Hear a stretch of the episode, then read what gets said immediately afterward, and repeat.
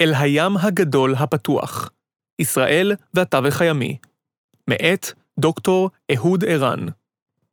דוקטור עורך דין, רב סרן בדימוס אהוד ערן, הוא מרצה בכיר במחלקה ליחסים בינלאומיים באוניברסיטת חיפה, וראש התוכנית לפילוסופיה, כלכלה ומדע המדינה, פק"ם שם. מתוך בין הכתבים, גיליון 38, עוצמה ימית. מבוא ישראל פונה לים. אבותיי, כתב יהודה עמיחי בשירו "סגירת הנמל ביפו", לא חשבו על ים ואוניותיו. מוקדו של הפרויקט הלאומי הציוני, טרם הקמת המדינה ולאחריה, היה ביבשה. ברקע גישה זו עמדה, כפי שציין המשורר, העובדה כי הרוב המוחץ של יהודי העולם, במאות האחרונות, המאגר האנושי והרעיוני ממנו צמחה מדינת ישראל, לא גר בסמיכות לים, ולא היה מעורב כמעט בעיסוקים שנגעו למרחב הימי. משהחל המאמץ הלאומי הציוני, הייתה ממוקדת האסטרטגיה הלאומית ברכישת הזכות הקניינית והפוליטית על האדמה, התיישבות עלייה, בינוי אומה וקביעת גבולותיה הקרקעיים של הישות הפוליטית שצמחה ממנה. במהלך דיוני הקונגרס הציוני ה-19 ב-1935, ציין יו"ר הסוכנות, כתוארו אז, דוד בן גוריון, כי גם משהחל המפעל הציוני בארץ ישראל, רק מעט יהודים חיים בים. האוניות המובילות את עולנו, את תיירינו, כמעט שאינן מעסיקות כלל ספנים וסבלים יהודים. כל הענף הגדול והמתרחב הזה, לא לנו הוא. אחר כך, משהוקמה המדינה, עמדו במוקד ההגנה עליה וביצור עוצמתה הכלכלית. רובם המוחלט של מאמצים אלו היו על האדמה, ואחר כך, במידת מה, גם מעליה. אין זו הפתעה גדולה, אחרי הכל, רוב הפעילות האנושית מתקיימת על היבשה. על אחת כמה וכמה בהקשר הישראלי, בו המאמץ החומרי והתשתית ההיסטורית והאידיאולוגית שהניע מאמץ זה, ממוקדים כולם במרחב יבשתי ספציפי, שהוא בעל משמעות לאומית ודתית משמעותית. אולם, בתוך רצף ההתמקדות הציונית והישראלית ביבשתיות, צף ועלה מעת לעת הים כסוגיה משמעותית בחשיבה אסטרטגית. אנו מצויים כעת באחת מתקופות אלה.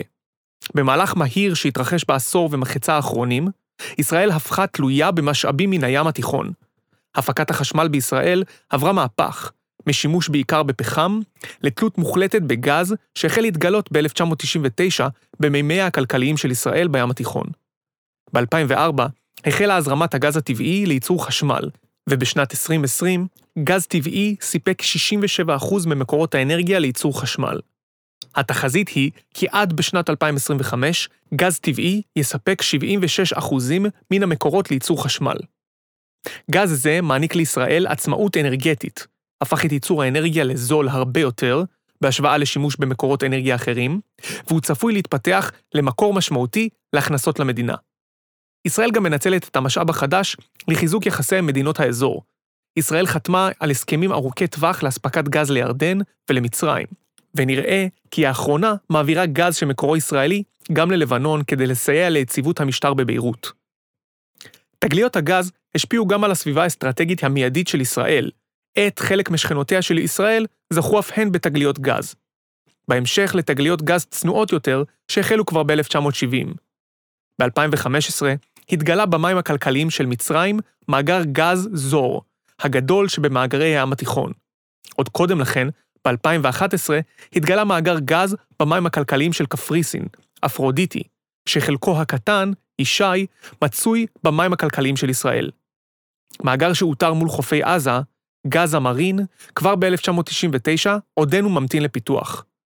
בעוד לבנון מנסה לעניין גורמים בינלאומיים בהתנעת חיפושי גז במימי הכלכליים, לאחר שבדיקות ראשוניות לא מצאו כמות משמעותית. העושר החדש הביא עמו, בין היתר, עיסוק גובר בגבולותיה הימיים של ישראל. ב-2010, ישראל וקפריסין הסכימו על גבול ימי משותף והפקידו אותו באו"ם. ב-2013 קבע המשנה ליועץ המשפטי לממשלה, אבי ליכט, כי ישראל מקבלת על עצמה את אמנת הים כמשפט בינלאומי מנהגי, הגם שאינה חתומה על האמנה. קביעת הגבולות הביאה בכנפיה גם מחלוקות. בעלות הברית, ישראל וקפריסין, לא מצליחות מזה עשור להסכים על האופן בו יחלקו את רווחי המכירות מן השדה המשותף שלהן, אפרודיטי ישי. חריפה עוד יותר היא המחלוקת שהתניעה ממשלת לבנון כשדחתה את התוואי שישראל הגישה לאו"ם לגבי הגבול הימי בין שתי המדינות. הסכמות שיישבו את המחלוקת בתיווך אמריקני בסתיו 2022, יצרו מחלוקת פוליטית לרגע בישראל סביב הטענות מימין כי ישראל ויתרה יתר על המידה, וכי הממשלה לא העלתה את העניין להצבעה בכנסת. בכך, אולי לראשונה מאז ימי היישוב העברי, שאלה משמעותית בתחום הימי הפכה לכזו השנויה במחלוקת פוליטית ומעוררת עניין ציבורי. הפנייה הישראלית לים מבוססת גם על העובדה כי ישראל הפכה תלויה במים מותפלים, בייחוד מן הים התיכון, כמקור המרכזי למי שתייה ולמים בשימוש תעשייתי. ב-2019, מים מותפלים, בייחוד מן הים התיכון, היוו 66% מן המים שסופקו לצריכה ביתית ותעשייתית. כבר קודם לכן, הייתה תלויה ישראל לחלוטין בנתיבי הסחר הימי לייצוא ויבוא, לפחות במונחים של נפח ומשקל. גם השינוי במעגל האיומים של ישראל הקרין על העלייה ברמת העניין הישראלי בים. פרסומים זרים חשפו גם כי ישראל ואיראן החליפו בשנים 2019-2021 מהלומות במרחב הימי הרחק מחופיה של ישראל, לרבות פגיעות במכליות. המאבק מול חיזבאללה והחמאס הביא את ישראל להפעיל את צייה במאמצי המנעה ימיים במרחבים ימיים מרוחקים, ולהטלת סגר ימי על רצועת עזה. העניין בים התיכון, ובייחוד האפשרות לשיתוף פעולה בתחומי האנרגיה, עמדו בבסיס הבריתות בפועל שישראל פיתחה עם שתי מדינות מן המרחב הים תיכוני, יוון וקפריסין. השלוש גם התקרבו נוכח החשש המשותף מטורקיה, מדינה ים תיכונית נוספת. טורקיה מצידה הציגה חזון שאפתני למרחב מזרח הים התיכון, שכלל הכרזה של שטחים גדולים באזור כמימי הכלכליים. ייתכן שחזון זה, הים הכחול, היה בין הסיבות שהניעו את הטורקים לנסות לשוב ולהתקרב לישראל. במקביל, ישראל שבה ומגלה עניין בים האדום. הוא הנתיב שלה לענקים הכלכליים ממזרח. כמו גם הנתיב לים הפרסי הערבי, המרחב הקרוב ליריב האיראני, ולשותפות הגלויה החדשה עם בחריין, מדינת האמירויות הערביות המאוחדת, ולהתחממות היחסים עם סעודיה. בנסיבות אלה, זרוע הים תופסת משקל כבד יותר מבעבר. ראשית, כאמור, על פי פרסומים זרים, הזרוע שותפה מזה זמן לליבת המאמץ ההרתעתי האסטרטגי הישראלי. שנית, ב-2013, החליטה הממשלה כי צה"ל, כלומר זרוע הים, תגן על מתקני הגז בים נוכח חשיבותם לכלכלה הישראלית. זאת, על אף ששדות הגז מצויים מחוץ למים הטריטוריאליים של ישראל, והעובדה כי מדובר בזיכיונות הפקה ומתקנים בבעלות פרטית, בחלקה של חברות לא ישראליות. כתוצאה מכך, הזרוע התרחבה, לרבות קליטת כלי שטח להגנה על שדות הגז. יתר על כן, בכירים מזרוע הים שברו את תקרת הזכוכית המסורתית, והחלו למלא תפקידים בכירים בממסד הביטחוני הישראלי מעבר לזרוע. גם באקדמיה ניכרת התעוררות בתחום. ב-2012 הוקם מרכז בין-אוניברסיטאי לחקר הים התיכון, בדומה למרכז דומה שהוקם באילת כבר ב-1985, על בסיס תשתית שהקימה האוניברסיטה העברית. וב-2016 הוקם באוניברסיטת חיפה מרכז לאסטרטגיה ומדיניות ימית.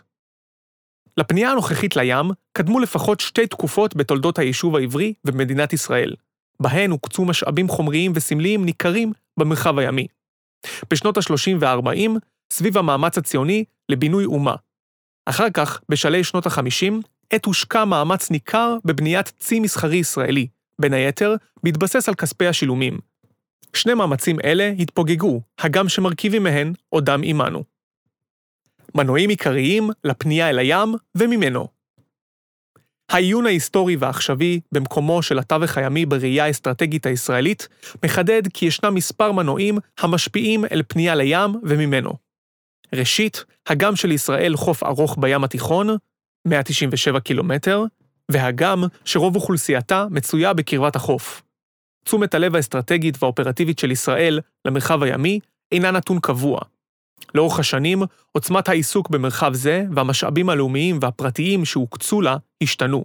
לעתים, כמו התקופה הנוכחית, הסוגיה עמדה במקום גבוה בסדר העדיפויות, ולעתים נדחקה מטה. על רקע זה, גם העניין הנוכחי עשוי להשתנות עם שינוי הנסיבות. הגורמים המרכזיים שהביאו לפנייה אל הים כללו שינויים פיזיים בעלי משמעויות אסטרטגיות, כמו קריאת תעלת סואץ, ואחר כך העלמתה על ידי מצרים, ומציאת הגז בים, האיום וההזדמנויות שהמרחב הציע לבחינה ביטחונית, ובשלבים מוקדמים של היישוב והמדינה, תפיסות אידיאולוגיות של בינוי אומה. שינויים פיזיים בעלי משמעויות אסטרטגיות. שינויים פיזיים בעלי משמעויות אסטרטגיות בים ובמרחב הסמוך לו משפיעים על העניין הישראלי בים. קריאת תעלת סואץ במאה ה-19 הפכה את התעלה ואת המרחב הקרוב לה למוקד עניין בינלאומי. לימים, שינוי זה הקרין גם על ישראל. רצונה של בריטניה לשמר שליטה במרחב התעלה יצר את התנאים להתקפה משולבת ישראלית-בריטית-צרפתית על מצרים ב-1956. סגירת התעלה בין 1967 ל-1975 הביא ליוזמה הישראלית-איראנית לסלילת נתיב חלופי לייצוא נפט מן המפרץ דרך ישראל, קו צינור אילת אשקלון. גם העניין הנוכחי בים נובע משינוי פיזי. גילוייו של גז טבעי במים הכלכליים של ישראל והתלות הישראלית בגז זה הביאה לעניין האסטרטגי המחודש במרחב זה. עיקרון זה צפוי גם להשפיע בעתיד, ואינו מוגבל לאזור הקרוב לישראל. כך למשל, שינוי פיזי מרוחק, פתיחת נתיב השיט הצפוני, עם המסת הקרחונים בקוטב הצפוני, עשוי לצמצם את חשיבותה של תעלת סואץ לשחקנים בינלאומיים. ניתן לדמיין שינויים פיזיים אחרים שהשפיעו ברמת ודאות גבוהה על העניין בים, כמו עליית פני הים. רמת האיום מן התווך הימי מנוע שני שהשפיע על הפנייה הישראלית לים וממנו, היה רמת האיום שנשקפה מן התווך הימי. חלק משליטי עבר של המרחב הארץ-ישראלי הביטו מערבה בחשש מפני פולש אפשרי. כך למשל, השליט הממלוכי בן המאה ה-13, בייברס, הרס את נמלי הארץ, בכדי להקשות על פלישה צלבנית חוזרת לאחר מאות שנים של חדירה אירופית למרחב דרך הים. במשך רוב שנות קיומה, מדינת ישראל לא עמדה בפני איום משמעותי מן הזירה הימית, בוודאי לא של פלישה אמפיבית. בין החריגים לכלל זה, היו המאמצים המצרים לתווך את חופי ישראל, בייחוד תל אביב וחיפה, במלחמת העצמאות ומלחמת קדש. אלו לא היו נחרצים והסתיימו בהטבעת כלי שיט מצרי ב-1948, ותפיסתו של כלי שיט מצרי נוסף ב-1956. עדות אחת לחשש של הצמרת הישראלית בשנים הללו, היו דרישתו של דוד בן גוריון כי הצי הצרפתי ייקח חלק בהגנה על חופי ישראל במהלך מבצע קדש, כפי שאכן אירע. חריג שני הוא שורת החדירות הפלסטינית מן הים, שהסתיימו באירועי הטרור במהלך שנות ה-70. בין האירועים הבולטים, תפיסת בני ערובה במלון סבוי בתל אביב ב-1975, וההשתלטות על אוטובוס בכביש החוף שנבלם במחיר כבד של עשרות הרוגים בפאתי תל אביב ב-1978, אוטובוס הדמים. בעשורים האחרונים ירד האיום הביטחוני מן המרחב הימי, אולם ניתן להצביע על איומים פוטנציאליים. חלקם נגזרים מיריבים עכשוויים, כגון יכולת הפגיעה של טילי חיזבאללה וחמאס בנמלי חיפה ואשדוד. המתח עם איראן מתבטא כעת במרחב הימי בצורה צנועה, אך היות שלשתי המדינות אין גבול יבשתי, שתיהן שוכנות לחוף ימים, ולשתיהן בעלות ברית עם גישה לים הסמוך אליהן. סוריה לידינו, איחוד האמירויות ובחריין ליד איראן. מעלה את האפשרות כי מרחב זה יתפתח כמרחב עימות משמעותי יותר, לרבות הצבת כלי שיט איראנים בסוריה, או פגיעות של בעלי ברית איראנים, כמו החות'ים, בכלי שיט ישראלים הרחק מחופינו. עוד מעבר לכך, הפנייה מערבה מחייבת בחינת כלל גורמי הכוח במרחב. עת נכתבות שורות אלו, ישראל וטורקיה משקמות את יחסיהן, אך אירועי המאווי מרמרה ב-2010 מזכירים כי יש פוטנציאל עימות עם אנקרה במרחב הימי, ואם יחסי שתי המדינות יידרדרו שוב. ההזדמנות בתווך הימי מנוע שלישי שהשפיע על היקף הפנייה לים היו ההזדמנויות שהתווך סיפק. כפי שצוין לעיל, מאז ראשית שנות האלפיים נוצרו הזדמנויות משמעותיות למקורות אנרגיה ומים מן הים התיכון. המיצוי היעיל והמהיר של אלה הפך את ישראל לתלויה בהם, וממילא סייעה בהפניית המבט האסטרטגי מערבה. באופן דומה, המתח ביחסים עם טורקיה, מאז עלייתו של הנשיא ארדואן לשלטון בטורקיה, לצד העניין המשותף במקורות האנרגיה בימים, הניחו את התשתית לברית חסרת התקדים שישראל פיתחה עם קפריסין ויוון. ככל שישראל מעוניינת להמשיך בכיוון זה, יש אולי מקום לבחון הזדמנויות נוספות. כך למשל, הפריחה המחודשת ביחסים עם מרוקו עשויה לספק הזדמנויות כאלה, נוכח מרכזיות שני ימים, הים התיכון והאוקיינוס האטלנטי, בראייה המרוקנית. מרוקו גם מספקת גישה למערב הים התיכון, מרחב שעד כה לא היה מרכזי בראייה הישראלית. ברובד הצבאי, חלק מן ההזדמנויות הן נתון קבוע. למשל, שאלת החפת כוחות מצויה לפתחנו מאז הקמת המדינה. כוחות לוחמים הובאו על ידי צה"ל לזירות לחימה מאז מלחמת השחרור. לאחר האיגוף הימי המסיבי במלחמת לבנון הראשונה, נחלשה יכולת זו בצה"ל, אך ניכר כי היא בשלבי קימום, עם העברת כוחות לוחמים בים, לרבות החפה, בתרגיל הצה"לי הגדול שנערך בקפריסין באמצע 2022. באופן דומה, עולה שאלת הדיפלומטיה הצבאית הימית. חיל הים של ראשית ימי המדינה שימש באופן צנוע גם כזרוע דיפלומטית, עם שורת ביקורי נמל בים התיכון, אפריקה ואפילו ארצות הברית. מרכיב זה נחלש כמעה, אך דומה כי שב ומתעורר, הגם שדומה שאינו ממוצה לפי שעה. בחינת האופק להזדמנויות ימיות יכולה לכלול מבט עולמי תוך ניתוח המגמות הרחבות. כך למשל, ישראל נמנעה, בדרך כלל, מליטול חלק בקואליציות ימיות בינלאומיות, כגון זו שהתגבשה מול תופעת הפיראטיות בקרן אפריקה בעשור הקודם, או מהשתתפות פעילה של כלי שיט בתרגילים ימיים במרחבים רחוקים מאיתנו. הזדמנויות כרוכות גם בשינויים טכנולוגיים. כך למשל, חיל הים וזרוע הים מילאו לאורך השנים תפקיד חשוב באיסוף מודיעין ממדינות שכנות. ניתן להעריך כי חיזוק יכולות טכנולוגיות שאינן תלויות בים, כגון לחימת סייבר או לוויינות, עשויים לצמצם את חשיבות הזרוע לאיסוף מידע. מאידך, אפשרות טכנית לאסוף מידע מכבלים ימיים, דרכם עוברת רוב תעבורת האינטרנט, יוצרת הזדמנות חדשה.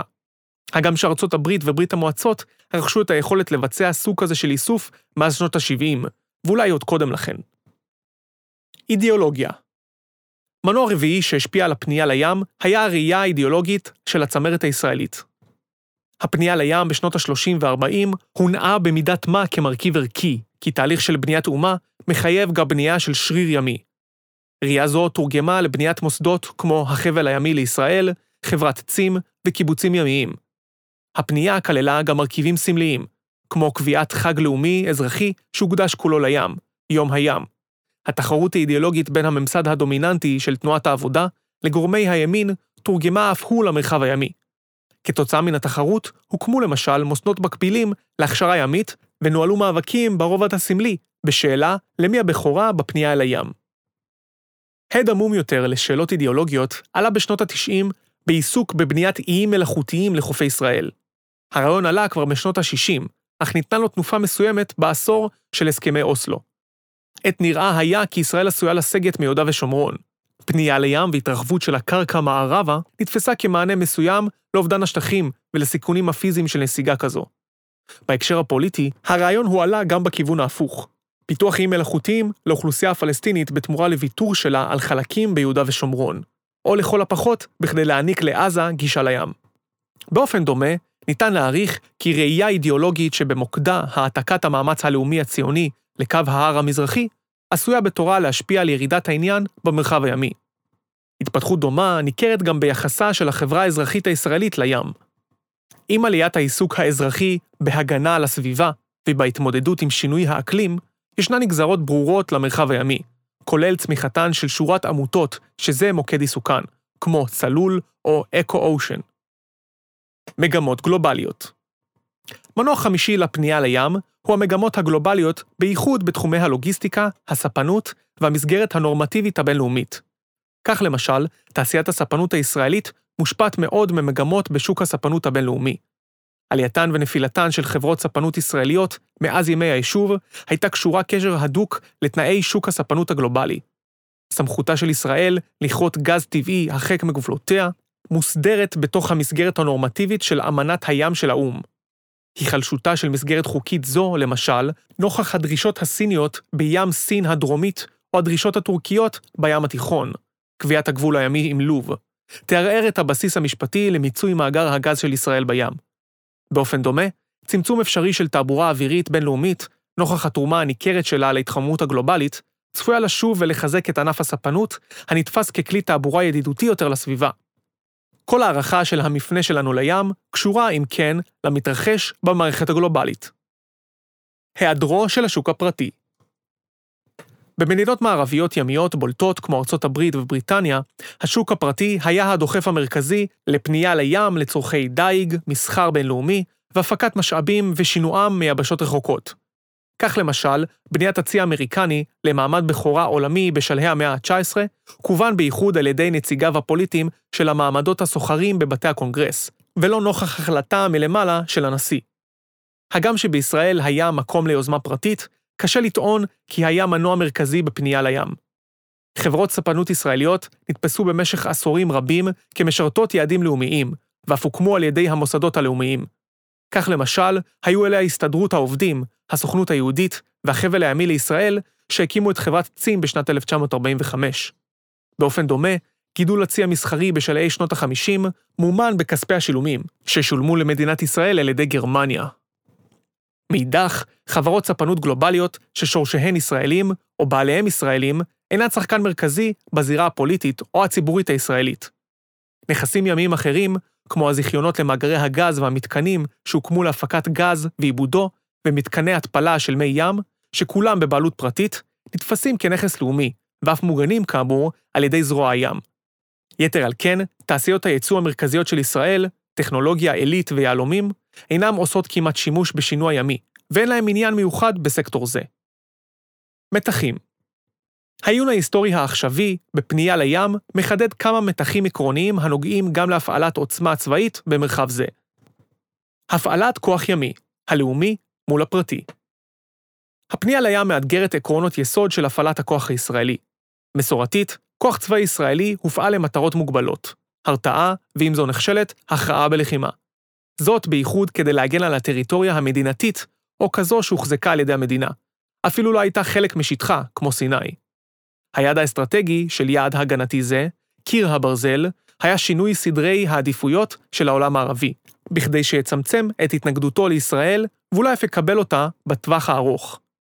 כן, הופעל כוח בכדי להגן על חייהם של אזרחים ישראלים, בייחוד בארץ וביו"ש, מימי פעולות התגמול ועד למבצעים בגזרת עזה בשנים האחרונות. מעת לעת, ובמשורה, הופעל כוח להגנה על הישראלים, ולעיתים על יהודים, גם בחו"ל, מבצע אנטבה, מבצעי שלמה ומשה, חילוץ יהודים מסוריה. היעד העמוק של מאמצים אלו הוא הרעיון הציוני של ישראל כמקלט בטוח לעם היהודי, והרעיון הכללי בדבר חובתן של מדינות לאום להגן על אזרחיהן. יעדיה של ישראל לא כללו בדרך כלל הגנה על אינטרסים כלכליים, בוודאי שלא פרטיים. הגם שלמדינות קפיטליסטיות אחרות, כמו בריטניה וארצות הברית, יש מסורת של הגנה על נכסים כאלה, לרבות הפעלת עוצמה צבאית לשם גביית חובות והפלת משטרים בכדי להגן על אינטרסים של חברות פרטיות. אופן התפתחותה הפוליטי, הכלכלי והביטחוני של ישראל כיוון אותה אחרת, ולא כלל מרכיב כזה. הפנייה לים משנה מצב עניינים זה. הכיוון נרמז כבר בשנות ה-70, כשהתקפה על מכלית בבעלות ישראלית, קור על סי, הביאה להקצאת משאבים ביטחוניים צנועים, לרבות הפעלת כלים של חיל הים למשימות ליווי, הצבת כוחות צבאיים קטנים על כלי שיט של חברות מסחריות, ופעילות מודיעינית חשאית בתימן, שאף עלתה במעצרו של קצין מוסד שם, מלמן 2022. מה שהחל אז בצניעות, הפך למשימה מרכזית כיום. כאמור, ממשלת ישראל הטילה על צה"ל, כלומר על זרוע הים, ב-2013, להגן על נכסי הגז, זיכיונות ומתקנים, של חברות פרטיות שחלקן בבעלות זרה, בשל המשמעות האסטרטגית שיש לנכסים אלה למדינת ישראל. שנית, המענה האיראני לתקיפות ישראליות של כלי שיט, כלל פגיעה בכלים של חברות פרטיות ישראליות, מה שיחדד את הדילמה עד כמה על ישראל להגן על נכסים פרטיים. בהקשר הקונקרטי, חלק מן המתח נעוץ בכך שחלק מן האישים הקשורים לרכישת הכלים שנועדו להגנה על נכסי הגז, הואשמו על ידי המדינה כמי שלקחו שוחד. מבט השוואתי והיסטורי מראה כי יש מסורת ארוכה של שחיתות הקשורה להפעלת שיאים במדינות קפיטליסטיות. בייחוד מכיוון שהפלטפורמות, החזקתן והאספקה שלהן, היו ועודן יקרות מאוד ומבוצעות פעמים רבות על ידי חברות פרטיות. בהקשר הישראלי, הפרשה, גם בגלל שהיא כרוכה במעמדו הפוליטי של ראש הממשלה נתניהו, עלולה להחליש את הלגיטימציה הציבורית למשימת הגנה על נכסי הגז או נכסים פרטיים אחרים במרחב הימי. הפעלת כוח ימי, בריתות. תחום נוסף בו מיעטה ישראל להפעיל את כוחה, היה תמיכה צבאית בבעלי ברית. ישראל נמנעה לאורך השנים מלהיקשר לבריתות פורמליות שעשויות היו לחייב אותה להפעיל כוחה להגנתה של מדינה אחרת. ישראל גם לא הקצתה כוחות לוחמים למאמצים קואליציוניים בינלאומיים, הגם שנטלה חלק בשותפויות מידע, בייחוד נגד טרור.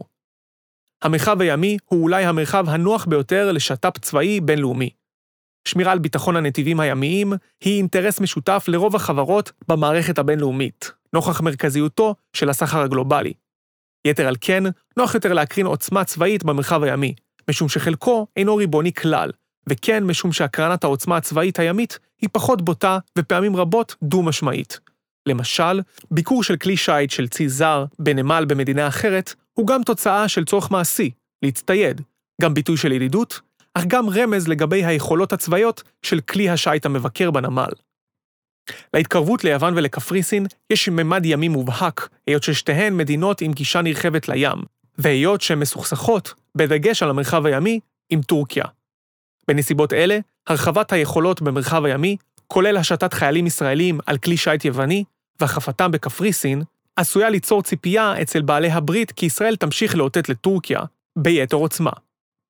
באופן דומה, מעורבות רבה יותר במרחב הימי עשויה ליצור הזדמנויות או ציפיות להשתתפות ישראלית בכוחות משימה בינלאומיים, למשל נגד פיראטיות.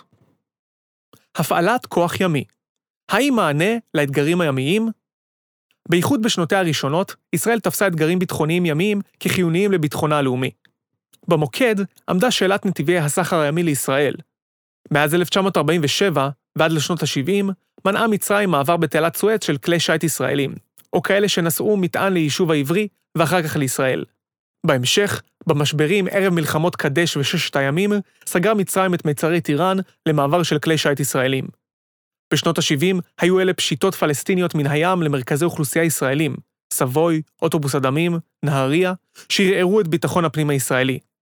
על אף שהאתגרים הללו אירעו במרחב הימי, הכוח הצבאי הימי הישראלי לא היה חזק דיו לתת להם מענה שלם. החלטה דרמטית של מועצת הביטחון ב-1951, שקיבלה לחלוטין את עמדת ישראל בנושא תעלת סואץ או ניסיון ישראלי ב-1967 להפעיל קואליציה ימית בינלאומית, על בסיס הבטחה אמריקנית קודמת, ערב מלחמת ששת הימים לא צלחו אף הם. אמנם היו מאמצים ימיים מסוימים, כגון העברה מתוכננת של כלי שיט לישראל, בתעלה, בכדי לבחון את העמדה המצרית בשנות ה-50, או פגיעה מן הים בכלי שיט ובסיסים ימיים פלסטינים בשנות ה-70. יחד עם זאת, בחשבון אחרון, האתגרים הימיים הללו נפתרו במהלכים מלחמתיים יבשתיים, מלחמות קדש, ששת הימים ולבנון הראשונה. נוצר כאן מעין מעגל קסמים. תפיסת הביטחון הישראלית גרסה כי על ישראל להכריע במלחמות קרקעיות מהירות, ולכן אין צורך בבניית צי שיגן על איומים כמו מצור ימי או פגיעה בעת מלחמה בנתיבי סחר. היעדר צי מנע את היכולת לתת מענה ימי לאתגרים אסטרטגיים במרחב זה. הלקח הכולל הוא כי באופן דומה ראוי לבחון האם השריר הימי הצבאי שאנו בונים עתה אכן ייתן מענה לאתגרים הנוכחיים. כך למשל, אם האיום על מתקני הגז בים הוא מטילים של חיזבאללה או חמאס, האם כלי שיט, אפילו כאלה המצוידים במערכות הגנה על האסדות, יעניקו מענה מלא לאתגר? סיכום ישראל והיישוב העברי לפניה פנו אל הים וממנו מספר פעמים. אנו מצויים במהלכו של מפנה כזה עתה. התווך הימי הופך חשוב יותר לכלכלה ולביטחון של מדינת ישראל. בהמשך ישיר לכך, זרוע הים הופכת מרכזית יותר בתפיסת הביטחון הישראלית. לפנייה כזו אל הים וממנה היו לאורך השנים חמישה מנועים. 1. שינויים פיזיים במרחב הימי ובחוף. 2. האיום הנשקף מן הים. 3. ההזדמנויות שהים צופן בחובו. 4. סדרי עדיפויות אידיאולוגיים.